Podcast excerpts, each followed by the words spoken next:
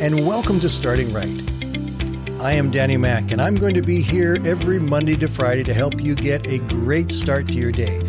So grab your cup of coffee, sit back, and relax for the next five minutes as I help you start your day by starting right.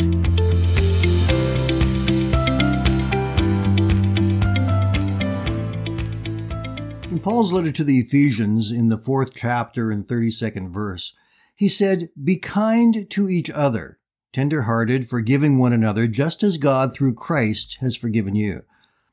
Today I want to focus just on the first part of that verse.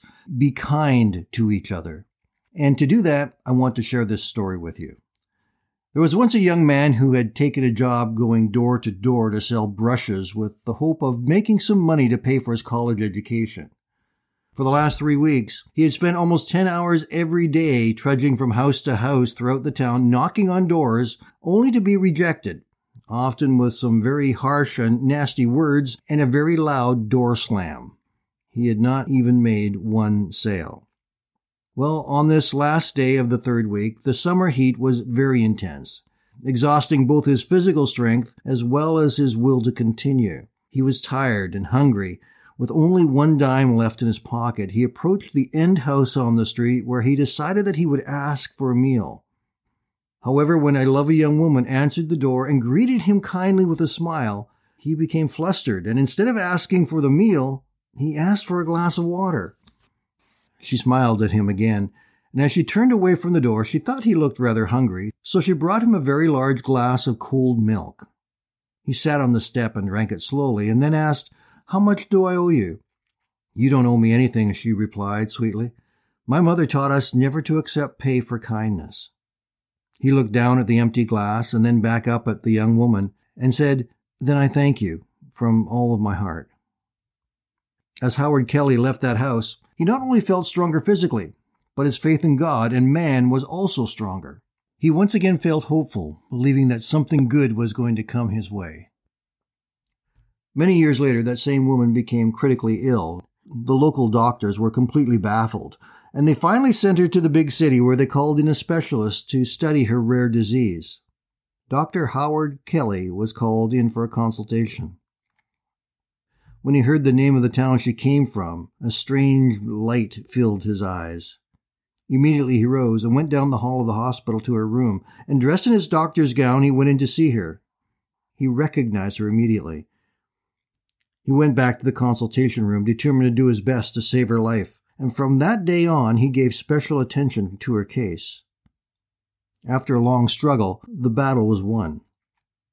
Dr. Kelly requested that the business office pass the final bill to him for approval. He looked at it, then wrote something on the edge of the bill, and the bill was sent to her room. The woman held the folded bill in her hand, afraid to open it up, she was sure it was going to take the rest of her life to pay for it all. Finally, she looked, and something caught her attention on the side of the bill. She read the words, paid in full with one glass of milk, signed Dr. Howard Kelly. God's word tells us to be kind to one another, but there's even more than that. Over in Proverbs 19 verse 17, it says, if you help the poor, you are lending to the Lord, and He will repay you. You see, when we reach out with love and care to people who are in need, we're not giving to them, we're giving to God. And the basic principle of Scripture is that when we give to God, He will always pour back into our lives. Can I encourage you today to be kind to someone that you have never been kind to before? help them in some way, do something for them, even speak to them words of encouragement, or maybe slip them 10 or $20 to help them out. Be kind to someone. Because when you give to the poor or give to the needy, we are not giving to them. We are giving to God, and God will now work with that money in their lives, but He will also use that to become a blessing in our lives. I hope you have a great day, everybody. Be kind to someone. Let God's love shine through you and we will talk again tomorrow. Thank you for joining us today, and I invite you to join us every Monday to Friday right here at Starting Right with Danny Mack.